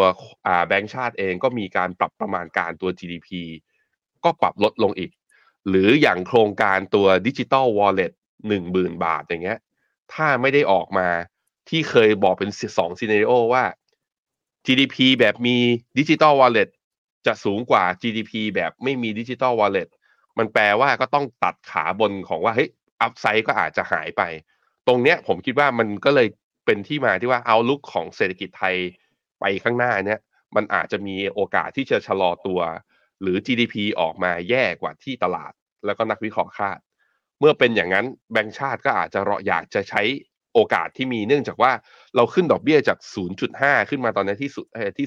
2.5 เราขึ้นได้ไม่เร็วเท่าที่อเมริกาเขาขึ้น อเมริกาเขาขึ้นจากศูนย์หนึ่งขึ้นมา 5.25 นะ นั้นเขาขึ้นเร็วกว่าเราประมาณ 2 เท่า การที่เรามีบอกขึ้นมาก็ดีแล้ว แต่ว่าพอขึ้นมาเนี่ย แล้วมันมีกระสุนน้อย จึงจำเป็นที่จะต้องรักษากระสุนนี้ ทุกครั้งที่ยิงต้องแม่นยำแล้วมันต้องมีผลต่อเศรษฐกิจมันต้องเรียกความเชื่อมั่นได้ ผมคิดเลยผิดผมคิดว่า อันนี้คือความเห็นของแบงค์ชาติเขาก็เลยมองว่า รักษาหรือสงวนไว้ก่อน จนกว่าจะเห็นสัญญาณที่มันอาจจะเฮ้ยจำเป็นและที่จะต้องใช้นะฮะอะอันนี้เขามองอย่างนั้น ในขณะที่ภาคเอกชนน่ะ ภาคเอกชนเน่ะเขากู้อยู่แล้วไงพี่ปั๊บเขากู้ไปทำธุรกิจอยู่แล้ว ไม่กู้มากก็กู้น้อย นั้นยิ่งลดดอกเบี้ย มันก็ยิ่งโอเคกับเขา เราเห็นอ่าเห็นตัวเลขเนาะใครดูไลฟ์รายการวันอังคารชมรมหุ้นกู้เนี่ย ก็เห็นอยู่แล้วว่าปีนี้จะเป็นปีหนึ่งที่มีหุ้นกู้ครบกำหนดประมาณแปดแสนล้าน ใครที่ออกหุ้นกู้ตอนโควิด ตอนเนี้ยมาอ่าครบกำหนดถ้าจะออกอีกทีหนึ่งนะ กลายเป็นว่าดอกเบี้ยสูงกว่าเดิมขึ้นไปอีก 2.5ถึง3%ขึ้นไป มันก็เป็นต้นทุนของเขา เพราะนั้นเอกชนย่อมไม่เห็นด้วยอยู่แล้ว ย่อมอยากจะให้ลดดอกเบี้ย เพราะนั้นคือมันเหมือนกับ ถ้าเทียบไปมันก็เหมือนแบบว่าเราเป็นนักฟุตบอล แล้วแบงค์ชาติเป็นกรรมการ สมมุติว่าเราเสียบสกัดฟุตบอลไปอะเราโดนลูกบอล แต่ไปโดนขาของนักฟุตบอลด้วยกรรมการเป่าฟาวล์ไอ้คนที่โดนสมมุติว่าโดนใบเหลืองโดนใบแดงก็ต้องไม่เห็นด้วยอันนี้เป็นเรื่องมันเพราะฉะนั้นเรื่องความเห็นต่างเป็นเรื่องปกตินะ กับเรื่องนโยบายนี้อย่าไปทะเลาะกันใน comment แต่ว่าความเห็นผมอะผมคิดว่าอันนี้ผมบอกเพื่อให้เห็นว่ามุมมองของแบงค์ชาติเนี่ยที่เขายังสงวนกระสุนไว้เนี่ย เป็นเพราะเรื่องอะไร แต่ก็นั่นแหละผมเข้าใจทุกคนนะใครที่มีหนี้อยู่ใครดำเนินธุรกิจอยู่ ใช้ตัวเขาเรียกว่าโดนอัตราดอกเบี้ยตรงเนี้ยโดนแบบว่าไปกู้เข้ามา มันก็ย่อมอยากจะให้ลดดอกเบี้ยนั่นแหละ ซึ่งเราก็ต้องตามต่อ เพราะเมื่อกี้พี่ปั๊บบอกไปแล้วว่าแบงค์ชาติเนี่ยเริ่มนะ คือเหมือนกับว่าไม่ได้ยืน นิ่งๆ แล้วบอกว่าฉันจะคงดอกเบี้ยไปทั้งปี เริ่มส่งสัญญาณแล้วว่าพร้อมรับฟังทุกฝ่าย และรอดูสถานการณ์ในอนาคต ซึ่งเป็นสัญญาณว่าโอกาสในการลดดอกเบี้ยในปีนี้สูงขึ้นจริง ๆ นะครับครับแล้วก็อีกอันนึงที่ผมว่าน่าสนใจนะครับ ที่อยากจะเล่าให้คุณผู้ชมฟังก็คือ มุมมองของแบงค์ชาติครับเรื่องเงินเฟ้อเนี่ยพอตัวเลขเงินเฟ้อของเดือนมกราคมออกมาติดลบนะครับบางคนก็กังวลว่าสถานการณ์เนี่ยเรียกว่าเป็นเงินเฟ้อหรือยัง คุณปิติออกมาแสดงความคิดเห็นนะครับ โดยบอกว่าแม้ว่าตารางเงินเฟ้อปัจจุบันจะอยู่ในระดับต่ำแต่ก็ไม่ได้สะท้อนว่าเป็นภาวะเงินฝืดนะครับ เนื่องจากบนคำนิยามของเงินฝืด สินค้าเกือบทุกรายการต้องมีการลดลงอย่างแพร่หลาย แล้วก็เป็นวงกว้าง และอำนาจการซื้อของประชาชนเนี่ยจะต้องลดลง แต่ภาพปัจจุบันไม่ได้เกิดขึ้นในทั้ง 2 มิติเลยนะครับ ก็คือตะกร้าสินค้า 400 กว่ารายการเนี่ยพบว่า 75%ยังคงปรับตัวสูงขึ้น แล้วก็มีเพียง 25%เท่านั้นที่ปรับตัวลดลงมา ซึ่งก็มองว่าแนวโน้มเงินเฟ้อค่อยๆ เพิ่มขึ้นในระยะข้างหน้า ไม่ได้ลดลงมาอย่างยั่งยืนนะครับดังนั้นจึงไม่เป็นการสะท้อนภาวะของเงินฝืดแล้วก็ภาพรวมนะครับถือว่าไม่ได้เป็นปัญหาใหญ่ต่อเศรษฐกิจไทยเพราะตราเงินเฟ้อไม่ได้อยู่ในระดับสูง แล้วก็ไม่ได้ไปซ้ำเติมค่าครองชีพของประชาชน ซึ่งเป็นสิ่งที่ดีนะครับแล้วก็บอกว่ามองว่าเงินเฟ้อเดือนมกราคมที่ติดลบเนี่ยลบไป 1.1%ก็เป็นการสะท้อนสิ่งที่เกิดขึ้นจากมาตรการพลังงาน แล้วก็เรื่องของราคาอาหารที่ลดลง เงินเฟ้อที่ต่ำในปัจจุบันไม่ได้เป็นการลดลงมาอย่าง มีนัยยะสำคัญ แล้วก็จะมีแนวโน้มลดติดต่อไปเรื่อยๆนะครับเพราะฉะนั้นแบงก์ชาติมองว่าเงินเฟ้อลดลงมาจริง ติดลบจริง แต่ตอนนี้ยังไม่ใช่เงินฝืนนะครับอันนี้อาจจะถกเถียงกันได้ แต่นี่คือข้อเท็จจริงที่ทางแบงก์ชาติออกมาพูด มาอธิบายเรื่องของเงินฝืนครับพี่แบงค์ผมครับไปดูการวิเคราะห์ต่อหน่อยนะครับ ข้อมูลจากทีมงานของฟิโนเมนาบ้างครับ ทีนี้เดี๋ยวมาดูกันว่าแนวโน้มนโยบายการเงินต่อไปจะเป็นอย่างไรนะครับ แล้วก็ ผลกระทบที่เกิดขึ้นต่อตลาดเงินตลาดทุนจะเป็นยังไงเดี๋ยวชวนที่แบงค์วิเคราะห์ต่อครับตอนนี้นะแบงค์ชาติขึ้นดอกเบี้ยนับตั้งแต่ตอนปี 2021 ขึ้นมานะตอนนั้นอยู่ที่ 0.5 นะขึ้นมาที่2.5 นะตอนนี้ก็ขึ้นมาครั้งละ 25 basis point เป็นทั้งหมด 4 ครั้ง แล้วเราก็คงดอกเบี้ยตรงเนี้ยมาตั้งแต่ตอนปี 2023 ไม่ได้ขยับขึ้นมาต่อนะฮะ ไปดูที่ตัวเงินเฟอ้อครับที่ปั๊บบอกเมื่อกี้นะตอนนี้เงินเฟอ้อเราติดลบมา 4 เดือนติดต่อกันนะอยู่ที่ลบ 1.1 แต่ว่าแบงก์ชาติแล้วก็ทีม investment ของ Finnomena ก็เห็นคล้ายๆกันก็คือว่าเงินเฟ้อที่ปรับตัวลงมาเนี่ยน่าจะเป็นการชะลอลงชั่วคราว แล้วเดี๋ยวก็น่าจะมีแรงดีดกลับขึ้นไปเหนือศูนย์อีกครั้งหนึ่งอ่า invest ถ้าเป็น base case ของทีม investment ของ Finnomena เนี่ยมองว่าแบงก์ชาติมีโอกาสคงดอกเบี้ยไปจนถึงสิ้นปีเลย น่าจะยังไม่ทำอะไร แต่ว่าอันนี้คือ ก่อนที่จะเห็นผลการประชุมนะ เดี๋ยวเนี่ยสัปดาห์ถัดปัดถัดถัดปัดถัดถัดไปวิเคราะห์กันต่อเห็นตัวเลขเศรษฐกิจต่อ เราอาจจะมีมุมมองที่เปลี่ยนไปก็ได้รอติดตามนะครับ ครับ ก็เรื่องของแบงก์ชาติต่อไปด้วยเรื่องของจีนเลยนะครับ เมื่อวานนี้ก็มีข่าวที่น่าสนใจจากฝั่งของจีนครับทางการจีนเนี่ยดูเหมือนว่าจะใช้ความพยายามมากขึ้น ในการแก้ไขปัญหาตลาดหุ้นตกต่ำนะครับ ล่าสุดครับมีข่าวว่าจีนมีการประกาศเปลี่ยนตัวประธานกรตนะครับ โดยสำนักข่าวต่างประเทศนะครับออกมารายงานบอกว่า เมื่อวันที่ 7 กุมภาพันธ์ที่ผ่านมาครับทางการจีนประกาศเปลี่ยนตัวประธาน แล้วก็หัวหน้าคณะกำกับหลักทรัพย์นะครับหรือว่ากรอตครับโดยสำนักข่าวซินหัวรายงานว่าคุณบูชิงนะครับซึ่งเป็นผู้ที่มีประสบการณ์ด้านธนาคาร จะเป็นผู้ที่รับการแต่งตั้งให้ดำรงตำแหน่งประธาน แล้วก็คนที่กำกับดูแลกรตต่อไป แทนคุณอี้หุยหมานนะครับสำนักข่าวรูเบิร์กรายงานว่าการเปลี่ยนแปลงครั้งนี้เกิดขึ้น หลังจากที่ทางการจีนพยายามจะดิ้นรน แก้ไขปัญหานะครับตลาดหุ้นตกต่ำด้วยมาตรการสนับสนุนอย่างต่อเนื่องในช่วงไม่กี่เดือนที่ผ่านมา แต่ก็ถือว่ามาตรการที่ใช้เนี่ยไม่บรรลุผลนะครับหุ้นจีนฮ่องกงเสียมูลค่า Market Cap ไปกว่า 7 ล้านล้านดอลลาร์จากจุดสูงสุดในปี 2021 โดยเรื่องนี้นะครับเป็นเรื่องที่ตลาดกังวลมานานแล้ว แล้วก็บอกว่าถ้าเกิดว่ามีการดูแลไม่สามารถแก้ไขปัญหาได้ ก็ควรจะมีการเปลี่ยนตัวผู้ที่เข้ามาดูแลตลาดทุนนะครับ นักวิเคราะห์นะครับออกมาวิเคราะห์สไตล์การบริหารงานของคุณอี้หุยหมานะครับ บอกว่ากรตคนเก่าเนี่ยเจียมโน้ตเจียมตัวเกินไป ควรจะส่งเสริมตลาดให้มากกว่านี้นะครับ การปลดคุณอี้หุยหมาเนี่ยจึงทำให้ตลาดก็กลับมามีความหวังมากขึ้นนะครับ สิ่งที่น่าจับตาก็คืออคุณหูซิงที่เข้ามาเนี่ยนะครับ ก็เป็นคนที่ได้รับการจับตาว่าเนื่องจากเป็นคนที่มีความใกล้ชิดนะครับ กับคณะกรรมการของพรรคคอมมิวนิสต์แล้วก็ถือเป็นคนที่มีความใกล้ชิดกับ นายมตรีหลี่เฉียงของจีนด้วย นอกจากนี้นะครับเมื่อวานเราก็รายงานกันไป บอกว่าตอนนี้แผนการที่จะเข้ามากระตุ้นตลาดหุ้นของจีนเนี่ยตอนนี้อยู่ในมือของพระพิสิทธิ์จิ้นผิงแล้ว มีการพิจารณาไปแล้วตั้งแต่วันอังคาร แต่ตอนนี้นะครับยังไม่ได้ประกาศว่าทางการจีนจะทำอะไรเพิ่มเติม ก็ต้องมาลุ้นกันฮะว่าสุดท้ายแล้วนโยบายที่กระตุ้นตลาดหุ้นจะออกมาเป็นอย่างไร ก่อนหน้านี้นะครับคุณวูซิงเนี่ยที่เข้ามาเป็นประธานกรตคนใหม่ ก็ถือถือว่าถือเป็นอีกหนึ่งคนนะครับที่อยู่ในสายของ ประธานที่ปรีสีจิ้นผิงนะครับที่มีการเติบโตเข้ามา แล้วก็ตลาดจับตากันครับว่าเขาจะเป็นสายตรงที่จะถูกสั่งนะครับ ให้มาแก้ไขปัญหาตลาดหุ้นจีนตกต่ำในตอนนี้ครับพี่แบงค์ครับผมผมคิดว่ามันเริ่มปรับแล้วนะ เราเริ่มเห็นแล้ว คือเริ่มจากการปล่อยข่าวก่อน ซึ่งข่าวนั้นก็เป็นความจริง มีการปรับเปลี่ยนเขาเรียกว่าตัวหัวหัวของผู้กำหนดนโยบาย ในขณะที่สีจิ้นผิงก็ออกมาแสดงท่าทีชัดเจน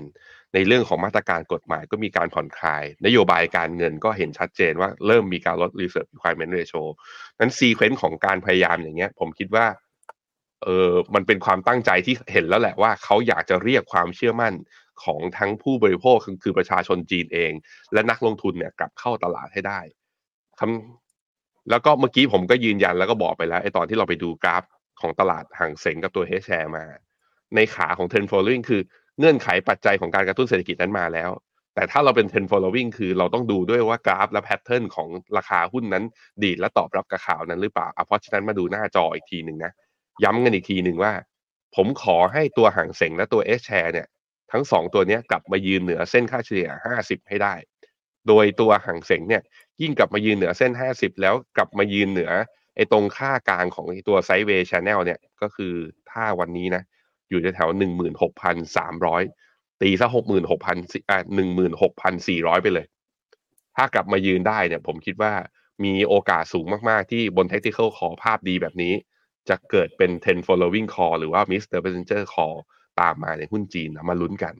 แต่ณตอนนี้มันยังไม่ผ่านเนี่ยนั้นคอทาเรียนนะไปก่อน แต่ว่าถ้าของมันดีจริงนะ ถ้าเขาปรับเปลี่ยนนโยบายแล้วเรียกความเชื่อมั่นได้จริง ตลาดเริ่มมีอินฟลูเข้าไปลงทุนจริง ผมคิดว่าจีนอาจจะเข้ารอบรีบาวได้แรงๆสักรอบหนึ่ง ส่วนจะกลายเป็นขาขึ้นเลยหรือเปล่า ผมคิดว่าสำหรับผมอะตอนนี้ยังตอบเร็วเกินไป เพราะมันก็ต้องไปดูตัวเลขเศรษฐกิจต่อว่า เป็นยังไงบ้าง ความเชื่อมั่นผู้บริโภคฟื้นหรือเปล่า ราคาบ้านยังซุดอยู่หรือเปล่า แล้วจะมีปัญหาอะไรเข้ามาแทรกแซงอสังหาที่อื่นที่ตามมาจะมีล้มต่อหรือไม่ หรือคุณตอนนี้คุณโจไบเดนกับคุณทรัมหาเสียงกันอยู่ทรัมจะเรียกบอกว่า จะเรียกเสียงเชียร์จากแฟนของเขาด้วยการสร้างศัตรูที่ชื่อว่าจีนอย่างเงี้ย จะตั้งกำแพงภาษีเพิ่มขึ้นจนทำลายเซนติเมนต์จีนอีกหรือเปล่าอย่างเงี้ยโอ้โห เรื่องพวกนี้ยังมีอีกหลาย ๆ ชุดข้อมูลนะที่เรายังต้องติดตามกันต่อไปนะครับ ครับ ก็อันนี้เป็นโฉมหน้าของคุณหวูซิงนะครับ ประธานกรตคนใหม่ที่จะเข้ามาดูแลตลาดหุ้นจีนนะครับ อย่างไรก็ตามเนี่ยมีมุมมองที่น่าสนใจจากทางนักวิเคราะห์ด้วยนะครับ เป็นนักวิเคราะห์จากทางสถาบันที่ชื่อว่า Clock Tower ครับ ชื่อคุณมาโครพาพิกนะครับเขาออกมาบอกว่าถ้าจากข่าวที่เกิดขึ้นมาเนี่ยเขาก็มีความคาดหวังว่าตลาดหุ้นจีนอาจจะปรับตัวขึ้นมาได้ประมาณ 10-15%จากตรงนี้ครับ โดยจะเป็นการตอบรับจากกระแสข่าวความชัดเจนมากขึ้นของรัฐบาลจีนที่จะเข้ามากระตุ้นเศรษฐกิจ แต่ก็ตามเนี่ยสิ่งที่เขาเตือนก็คือ มันอาจจะเป็นถ้าเกิดภาษาอังกฤษใช้คำว่าเอ่อ a dead cat bounce ครับพี่แบงค์คือภาษาไทยที่เราชอบแปลคำนี้มาใช้กันก็คือ แมวดิ้นตายศกกระตุกอะไรประมาณนี้นะครับเขากลัวจะมองว่ามันอาจจะขึ้นมาจริงนะ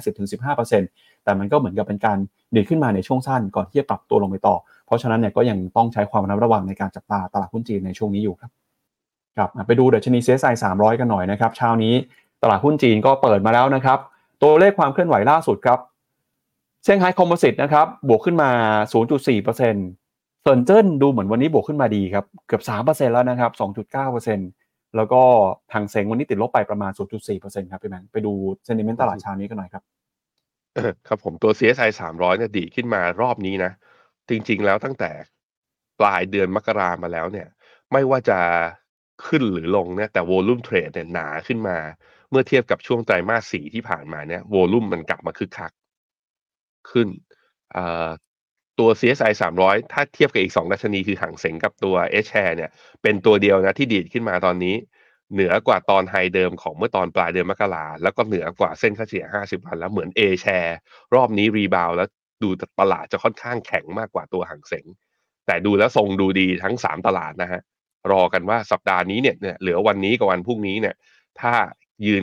ที่แนวอ่ายืนที่เส้นค่าเฉลี่ย 50 วันได้สวยๆนะ ใครที่แบบว่า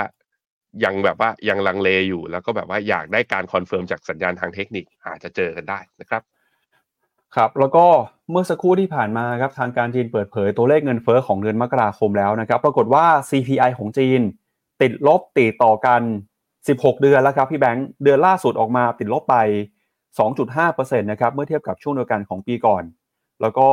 เป็นตัวเลขที่ต้องบอกว่าดีกว่าที่ตลาดคาดนะครับ เพราะว่าตลาดคาดว่าติดลบประมาณ 2.6% แล้วก็เดือนธันวาคมที่ผ่านมาติดลบไปประมาณ 2.7%ครับแล้วถ้าเกิดเทียบกันกับช่วงเดือนก่อนก็คือติดลบเช่นกันนะครับ ตอนนี้จีนเองเงินเฟ้อติดลบต่อเนื่องนะครับ ก็ตลาดก็คาดหวังนะครับ ว่าสถานการณ์ที่เป็นแบบนี้เนี่ยการเข้าสู่ภาวะเงินเฟ้อน่าจะเห็นมาตรการกระตุ้นเศรษฐกิจออกมามากกว่านี้นะครับ ตลาดเลยอาจจะมองว่าเรื่องเงินเฟ้อออกมาไม่ดีจะกลายเป็นความหวังที่รัฐบาลกระตุ้นเพิ่มทำให้ตลาดหุ้นเช้านี้บวกขึ้นมาก็ได้ครับอะผมลืมบอกไปว่า เออพรุ่งนี้จีนหยุดแล้วตุดจีนแล้วนี่ใช่ไหม แล้วก็หยุดสัปดาห์หนึ่งเต็มใช่ครับๆใช่ไหมเออ ใช่ครับ มันกลายเป็นว่ามันมีความเสี่ยงอย่างนี้นะ ถ้าเราจะรอซื้อหลังตรุษจีนตรุษจีนหลังตรุษจีนสมมติว่าเศรษฐกิจจีนคึกคักนะใช้จ่ายกันเต็มที่พี่ปั๊บเปิดตรุษจีนมาอาจจะดีดราคาขึ้นไปอีกสองเปอร์เซ็นแบบไอ้ที่เราเห็นอย่างเงี้ย แล้วเราก็รู้สึกว่ารอมันย่อก่อนไหม แล้วมันก็อาจจะไปได้เลยเพราะนั้นคนอยากซื้อจีนน่ะ ถ้ามองในเชิงการบริหารพอร์ตนะ ถ้ามีอยู่และอยากถัวผมคิดว่าวันนี้ต้องซื้อแล้วแหละ ต้องซื้อไปก่อน เพราะว่ามันกระตุ้นน่ะเรียกความเชื่อมั่น แล้วสมมตินะว่าหลังจากตุดจีนตัวเลขออกมาไม่ดี อย่างน้อยๆ เราก็คัดแถวๆตรงนี้ได้ไงมันก็ยังทัน แต่ถ้ามันดีขึ้นไปเลยเราจะไม่มีของหรือว่าเราจะมาเสียดายทีหลัง ผมเห็นว่าในเชิงว่า ถ้าดูเป็นเกมเทอรี่นะว่าทำยังไงสมเหตุสมผล ผมคิดว่า ซื้อเข้าไปไม่ว่าซื้อมากซื้อน้อย ซื้อวันนี้ดูแล้วมีโอกาสที่จะกำไรค่อนข้างเยอะนะครับ ครับมาดูตารางวันหยุดกันหน่อยครับ วันนี้เริ่มมีตลาดหุ้นหยุดไปแล้วนะครับก็คือตลาดหุ้นของเวียดนามครับหยุดหยุดปีใหม่จีนเอ่อตุดจีนนะครับแล้วก็เวียดนามนี่ก็หยุดนานเหมือนกันฮะหยุดไปเป็นสัปดาห์เลยเหมือนกัน แล้วก็หุ้นจีนนะครับจะเริ่มหยุดกันตั้งแต่วันที่ 9 กุมภาพันธ์คือวันพรุ่งนี้นะครับวันพรุ่งนี้เนี่ยจะเป็นหนึ่งวันที่ตลาดหุ้นเอเชียอาจจะเงียบเหงาสักหน่อยเพราะว่าตลาดที่หยุดมีตั้งแต่ตลาดหุ้นจีนฮ่องกงอินโดนีเซียมาเลเซียสิงคโปร์เกาหลีใต้ไต้หวันเวียดนามก็โอ้โหหยุดกันยาวๆเลยหุ้นจีนนี่ก็จะกลับมาเปิดอีกทีนึงก็ หลังวันที่ 16 เลยนะครับ ก็เป็นอีกสัปดาห์หนึ่งเลยครับพี่แบงค์พี่พี่ปั๊บขอแจ้งหน่อย ใครที่จะซื้อกองทุนทอง หรือกองทุนที่ Master Fund list ที่สิงคโปร์ขอไอ้ขอหน้าเมื่อกี้แหละ สิงคโปร์อะพรุ่งนี้เขาหยุด แต่เขาเปิดครึ่งวันเช้า แล้วค่อยปิด เพราะฉะนั้นพรุ่งนี้ถ้าใครส่งคำสั่งบนแพลตฟอร์ม Finnomena นะอ่าแล้วกองทุนนั้นอะไป list อยู่ที่ห้องอ่าที่สิงคโปร์ เราจะตัดเงินในบัญชีรับคำสั่งถึงแค่สิบโมง เท่านั้นซื้อหลังสิบโมงไปก็จะมันจะกลายเป็นรายการของการเปิดทำการในวันถัดไป สิงคโปร์เขาประหลาดนิดนึงคือแทนที่จะปิดไปเลยก็ไม่ปิดไปเลย คือเปิดไปก่อนครึ่งวันแล้วก็ไปปิดตอนเที่ยงนะครับครับไปดูต่อนะครับกับมุมมองของเฟดบ้างครับ ช่วงนี้คณะกรรมการเฟดก็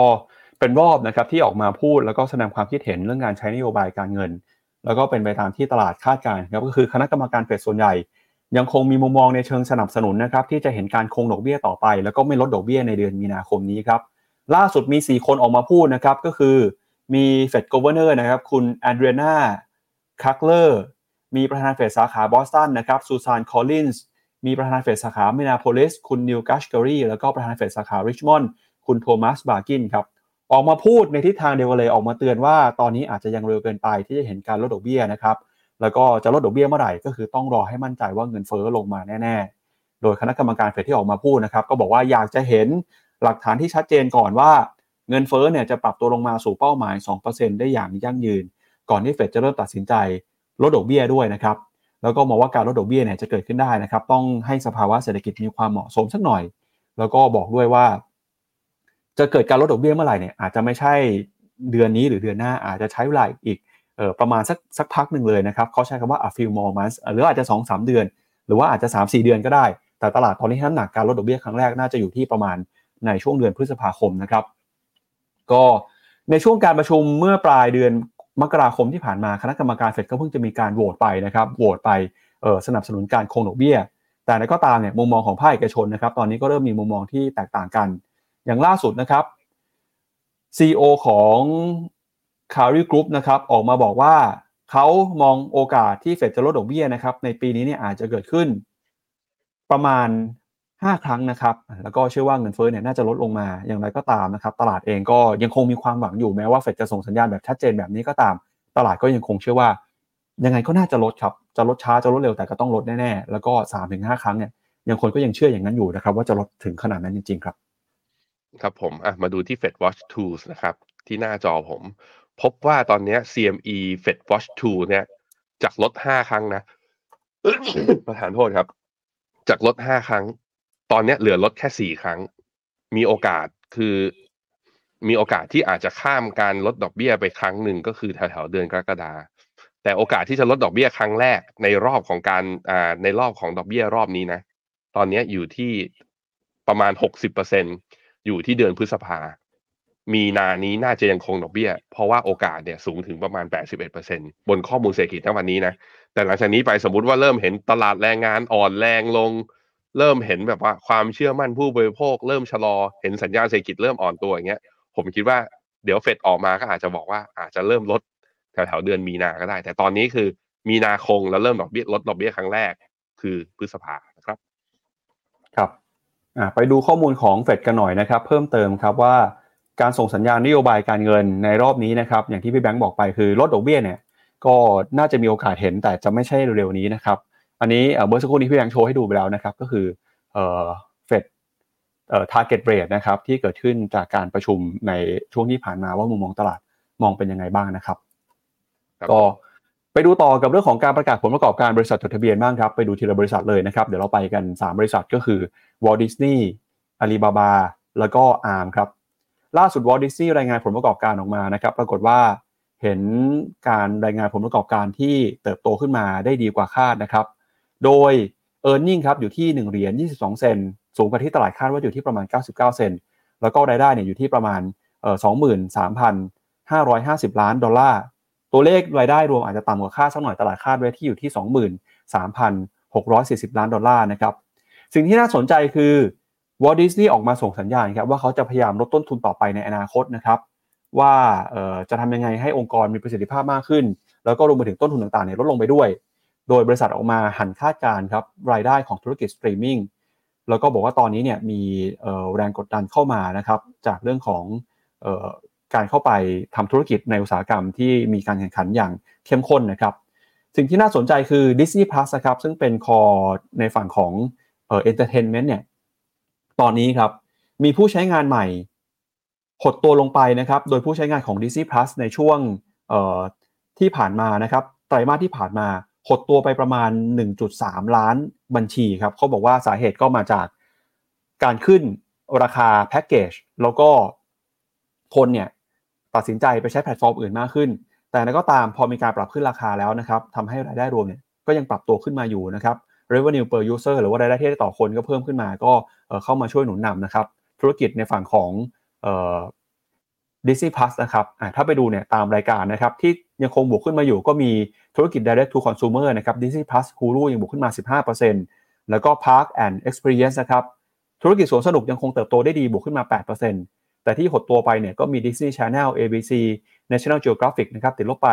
12%แล้วก็มี Content Sales License นะครับบรรดา ลิขสิทธิ์หนังภาพยนตร์ต่างๆ ทั้ง Marvel เอ่อ Pixar Lucasfilm เนี่ยหดตัวไปประมาณ 38%ครับ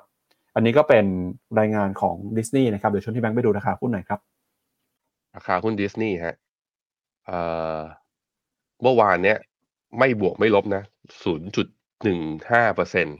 แต่จะเห็นว่าจริง ๆ แล้วราคาเขาทำไฮแล้วกำลังจะขึ้นมาปิดแกลบที่ร่วงลงไปเมื่อตอนการประกาศ e a r n i n g เมื่อ ไตรมาสสองปีที่แล้วตอนเดือนพฤษภาตอนนั้นประกาศ e a r n i n g ออกมา แล้วกลายเป็นว่ายอดไอตัวสตรีมมิ่งนะลดแล้วก็กำไรเอ่อตอนนั้นนะกำไรลงมาต่ำกว่าที่นักวิเคราะห์คาด ก็เลยมีแรงเทขาย หลังจากประกาศงบนึบอีกวันหนึ่งก็ร่วงลงมา 8%แต่ตอนนี้กำลังจะขึ้นไปปิด gap แล้วถามมันอาจจะไม่ได้ปิด gap ด้วยอาจจะกระโดดข้าม gap ไปเลย เพราะว่าราคา after hour trade อยู่ตอนนี้บวกอยู่ประมาณ 7%ก็คือตลาดค่อนข้างตอบรับนะฮะ อีกอย่างหนึ่งจริง ๆ หลังจาก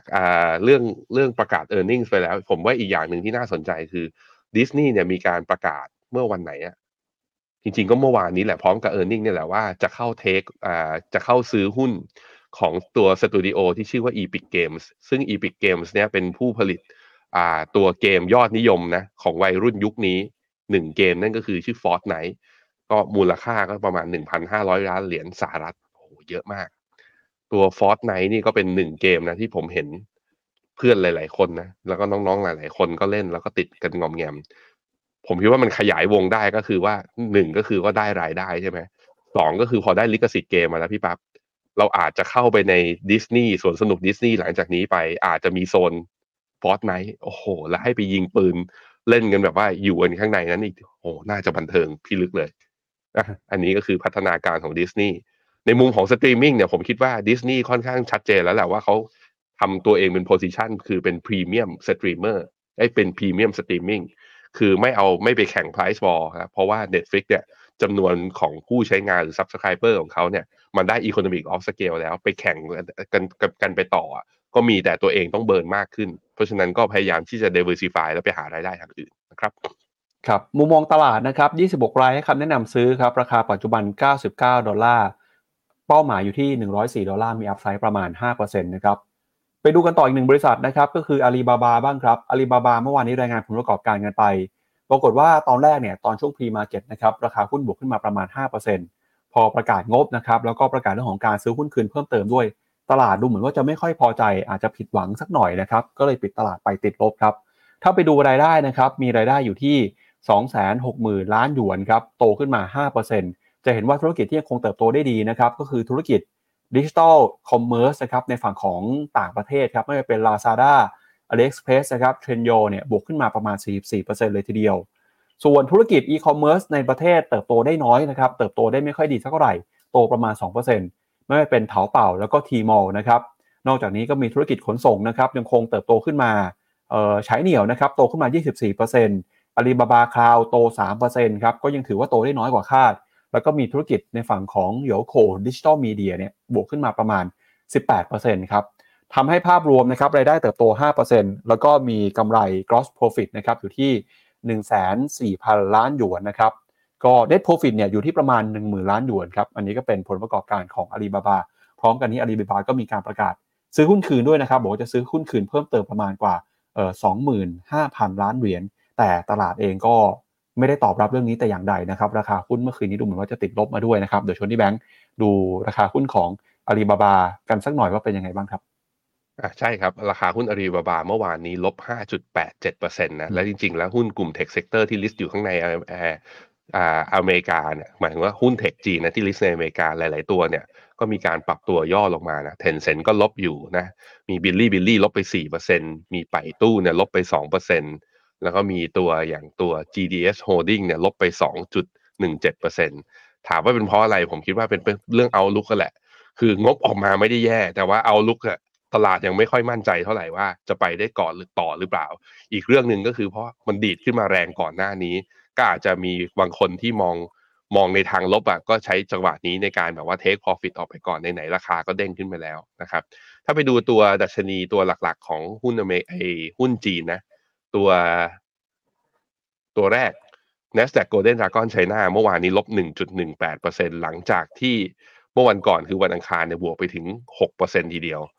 K-Web นะครับ หรือว่าตัว CSI China Internet เนี่ย เมื่อวันอังคารบวกไปถึง 6.7%เมื่อวานนี้ลบ 2%นะครับทางฝั่งพวก Green EV นะพวก MSCI China Clean Technology วันอังคารบวกไป 7.6%เมื่อวานนี้ลบแฟดๆนะลบ 0.2 อ่า 0.05 แต่ว่าอีกตัวหนึ่งฮะหุ้นขนาดเล็กนะตัว Star 50 ของจีนเนี่ย เมื่อวันอังคารบวกไป 8%เมื่อวานนี้บวกต่ออีก 2.64%โอ้โหตัวนี้ดีดแรงมากครับ ครับ อีกหนึ่งบริษัทครับก็คือ ARM ครับ ARM เนี่ยเป็นผู้ผลิตชิปเซตนะครับที่ทาง Tencent เขาเข้าไปถือหุ้นใหญ่อยู่ครับ ก็เดี๋ยวชวนที่แบงค์ไปเปิดราคาหุ้นของ ARM ดูไปพร้อมๆกันเลยนะ ปรากฏว่าเมื่อวานนี้รายงานผลประกอบการออกมา ดีกว่าคาดนะครับ เอ่อ EPS เนี่ยอยู่ที่ 29 เซนครับ แล้วก็รายได้อยู่ที่ 824 ล้านดอลลาร์นะครับ พอรายงานงบออกมาดีกว่าคาดทำให้ราคาหุ้นบวกขึ้นมา ถ้าเกิดดูในดูในข่าวเนี่ยเขาบอกบวกขึ้นมา 41%นะครับ ในช่วง after hour ครับพี่แบงค์ แล้วก็ตัวเลขที่บวกขึ้นมานี้เนี่ยส่งผลไปยังซอฟต์แบงก์นะครับ ซึ่งเป็นผู้ถือหุ้นใหญ่อาร์มอยู่ที่ประมาณ 90% ก็จะได้อันนี้ส่งจากราคาที่เพิ่มขึ้นมาเนี่ยบอกว่าจะมีการคิดเป็นมูลค่าอยู่ในพอร์ตเพิ่มขึ้นมากว่า 16,000 ล้านเหรียญสหรัฐเลยทีเดียวนะครับ จากการปรับตัวขึ้นมาในรอบนี้ของของหุ้นอาร์มครับหุ้นอาร์มเนี่ย after hour เนี่ยพุ่งพิงพุ่งขึ้นไปนะครับถึง 106.55 เหรียญก็คือแถวๆ40%แต่ว่าตอนนี้ after hour เนี่ยเทรดอยู่เนี่ยบวกเพียงแค่ 15 เหรียญจากราคาปิดก็คือบวกประมาณ 20%นะตอนนี้ก็คือเข้ารอบย่อลงมาแล้วนะฮะ ถ้าไปดูเป็นกราฟเนี่ย Arm จริงๆแล้วเพิ่งเข้ามาจดทะเบียนนะเพิ่งเข้ามา list อยู่ในตลาดก็จะเห็นว่าตั้งแต่ตอนเดือนพฤศจิกาเป็นต้นมาก็เป็นเทรนขาขึ้น ตอนนี้ถ้าวิ่งขึ้นมาเนี่ยแถวๆประมาณ 92 เหรียญก็แปลว่า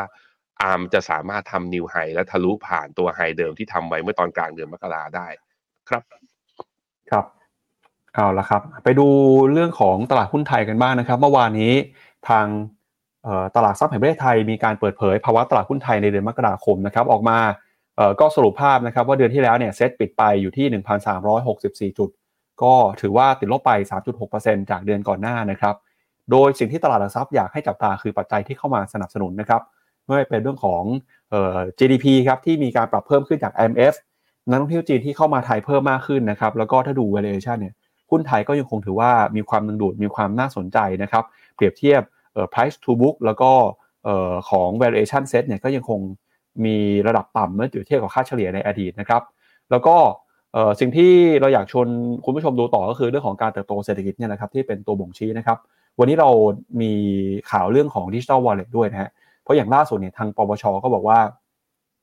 ออกมาแถลงข้อเสนอแนะนะครับ เพื่อป้องกันการทุจริตในโครงการ Digital Wallet 10,000บาทนะครับโดยทางปปชก็มีการตั้งข้อสังเกตแล้วก็ข้อเสนอให้กับรัฐบาลนะครับบอกว่ารัฐบาลควรจะศึกษาวิเคราะห์ให้รอบด้าน แล้วก็บอกว่าการดำเนินนโยบายเนี่ยต้องมีวัตถุประสงค์นะครับ เพื่อเป็นการกระตุ้นเศรษฐกิจ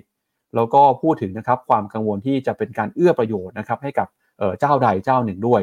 ซึ่งข้อเสนอของปปชนี้เนี่ยนะครับก็ระบุนะครับว่ามีความเสี่ยงทั้งเรื่องของการทุจริตเชิงนโยบาย กลุ่มเป้าหมายที่เอื้อให้กับเจ้าสัวรายใหญ่ แล้วก็มีความเสี่ยงในการขัดต่อกฎหมาย แล้วก็ปปชก็พูดนะครับ บอกว่าไทยตอนนี้เนี่ยอาจจะยังไม่มีภาวะวิกฤตเศรษฐกิจครับพี่แบงค์ครับผม คือถ้าลองอ่านคำแถลงของปปชเนี่ยใครลองไปอ่านในรายละเอียด ผมว่าแรงนะผมว่าแรงมันมีอยู่ตอนหนึ่งพี่ปั๊บเขาบอกอย่างนี้การหาเสียงของพรรคเพื่อไทยในการเลือกตั้งเมื่อวันที่ 14 พฤษภาปี 2566 และพรรคเพื่อไทยที่ได้จัดตั้งรัฐบาล ได้มีการถแถลงนโยบายต่อรัฐสภาไว้วันที่ 11 กันยา 2566 เกี่ยวกับโครงการดังกล่าว มีความแตกต่างกัน สำนักงานคณะกรรมการการเลือกตั้งก็คือกกตนะ ควรดำเนินการตรวจสอบว่าขัดต่อรัฐธรรมนูญ และพระราชบัญญัติการประกอบอ่าประกอบรัฐธรรมนูญว่าด้วยพักการเมืองปีพปีพศ 2560 หรือไม่ มิฉะนั้นจะเป็นบรรทัดฐานให้สำหรับพักการเมืองสามารถหาเสียงไว้สามารถหาเสียงไว้อย่างไร เมื่อได้รับการเลือกตั้งแล้ว ไม่จำเป็นต้องปฏิบัติตามที่หาเสียงไว้พี่พับอ่านแล้วเป็นไงบ้าง ผมว่ามันมันยากขึ้นเยอะเลยนะ ที่จะออกดิจิตอลวอลเล็ตอะณตอนนี้คือถ้าจะออกก็อาจจะต้องดีเลย์กันออกไป ไม่ใช่เดือนพฤษภาอาจจะไม่ใช่ครึ่งปีแรกแล้ว นั่นแหละ แล้วคราวนี้จะหา growth engine หรือจะหามาตรการกระตุ้นเศรษฐกิจใด ๆ มา หลังจากนี้ไป ผมคิดว่านี่คือความท้าทายของเศรษฐกิจไทยในเฟสถัดไปนะครับ ครับไปดูมูลค่าตลาดหุ้นไทยหน่อยนะครับ ว่าปัจจุบันความถูกแพงเป็นยังไงบ้างครับ ครับผม ในแง่ของความถูกแพงนะครับ ตลาดหุ้นไทยเนี่ยตอนนี้เราอยู่ที่ต่ำกว่าลบหนึ่ง standard deviation นะ PE ที่ประมาณสิบสามจุดเจ็ดคือถูกอะยอมรับว่าถูก แต่ว่ามันถูกมาพร้อมกับตัวเส้นตรงกลาง คือตัว e a r n i n g ของบ้านเราเนี่ยมันมีการปรับตัวย่อลงมา ตอนแรกเราก็มีความหวังนะว่าปีนี้อาจจะปรับขึ้นมาแล้วไอตัว EPS จะทะลุร้อยขึ้นมาได้ ก็ต้องมีความหวังกันต่อไปนะฮะก็สาเหตุที่ PE ลงก็เพราะว่า e a r n i n g ย่อ พอมันมาทั้งสองตัวเลยดัชนีก็เลยยังเคลื่อนไหวอยู่แถวแถวพันสี่ตรงเนี้ยที่เราเห็นกันอยู่ แต่ผมว่าหุ้นไทยระยะสั้นจะมีปัจจัยในการสามารถบวกรีบาวได้ ถ้าหุ้นจีนมีเซนเตเมนต์หลังตุดจีนที่ดีแล้วคึกคัก หุ้นไทยก็จะมีโอกาสไปต่อ ส่วนไปต่อได้ยาวกว่านั้นไหม ผมคิดว่าเรายังจำเป็นต้องติดตามกันอย่างใกล้ชิดครับ ผมยังไม่มีมุมมองเชิงบวกต่อหุ้นไทยมากขนาดนั้นนะ โดยเฉพาะในช่วงที่ fund flow ต่างชาติเนี่ยยังไม่ได้ไหลเข้ามาค่อนข้างเยอะ แต่ว่าผมคิดว่าในช่วงเวลาที่ตลาดหุ้นไทยเป็นขาลงหรือ sideway ตั้งแต่ปี 2022มาถึงตอนเนี้ยเราก็เห็นแล้วว่ามันมีหุ้นกลุ่มหนึ่งที่สามารถ outperform มีกำไรได้สาเหตุเป็นเพราะว่างบก็สวย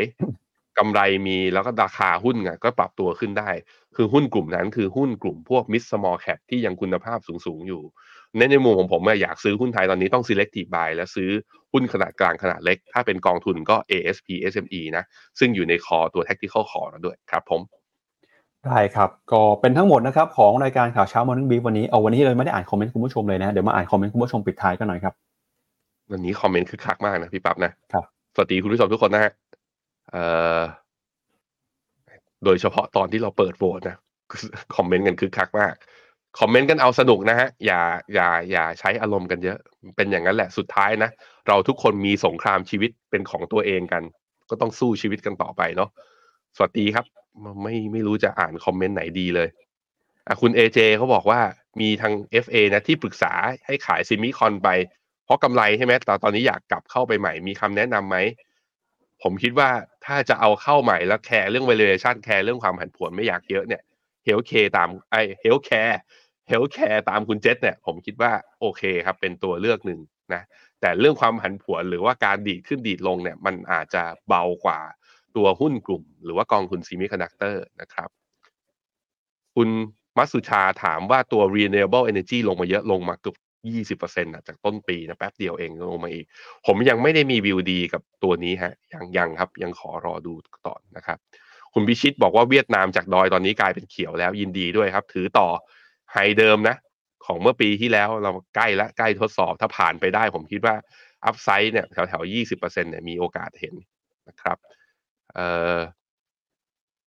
มีใครถามขอผมขออนุญาตอ่านคำถาม หรือคอมเมนต์ที่เกี่ยวกับตัวกองทุนนะครับ มีอีกไหมมีอีกไหมมีอีกไหมอะคุณมิสรินดา KFH Healthcare ลบสิบเปอร์เซ็นโยกไปกอง KF Health ดีไหม คือมันโดนฟรอนต์เอนด้วยไง คือถ้าถือมาแล้วอะ ผมคิดว่าก็น่าถือต่อไปควรส่วนซื้อใหม่ ไปซื้อกอง KF Health ซึ่ง unhedged จะดีกว่า แต่ผมไม่ไม่ คือถ้ามันเป็นกองเหมือนกันถึงแม้ตัวมันจะต่างกันที่นโยบายป้องกันความเสี่ยง แต่พอคุณขายออกแล้วซื้อเข้าใหม่กว่าจะขายออกก็มีห้าวันทำการ กว่าที่มันจะกลับเข้ามากองใหม่ไอ้ห้าวันนั้นเราก็ไม่รู้ว่าบวกจะลบหรือเท่าไหร่ใช่ไหมแล้วกลายเป็นต้องมาเสีย front-end เพิ่มอีก ผมรู้สึกว่ามันไม่คุ้ม เพราะนั้นถือต่อไปคือถ้า healthcare วิ่งอะยังไงกองนี้มันจะวิ่งด้วยนะฮะแต่ว่ากองใหม่เนี่ย ผมคิดว่าถ้ามีมุมมองนะ take view ว่า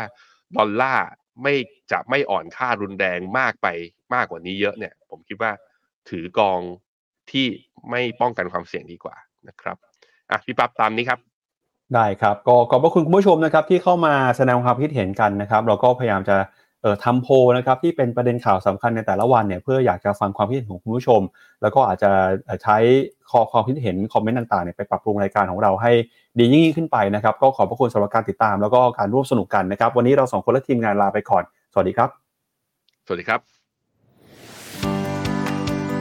ในโลกของการลงทุนทุกคนเปรียบเสมือนนักเดินทาง คุณล่ะเป็นนักเดินทางสายไหน กองนี้ก็ดี เทรนการลงทุนนี้ก็มา ใครว่าดีเราก็ไปหมดแต่ไม่ค่อย work ให้ Finnomena Exclusive บริการที่ปรึกษาการเงินส่วนตัว ที่พร้อมช่วยให้นักลงทุนทุกคนไปถึงเป้าหมายการลงทุน สนใจสมัครที่ f i n o m e f i n o m i n a e x c l u s i v e หรือ line at f i n o m i n a p o r t คำเตือนผู้ลงทุนควรทำความเข้าใจลักษณะสินค้า เงื่อนไขผลตอบแทน และความเสี่ยงก่อนตัดสินใจลงทุน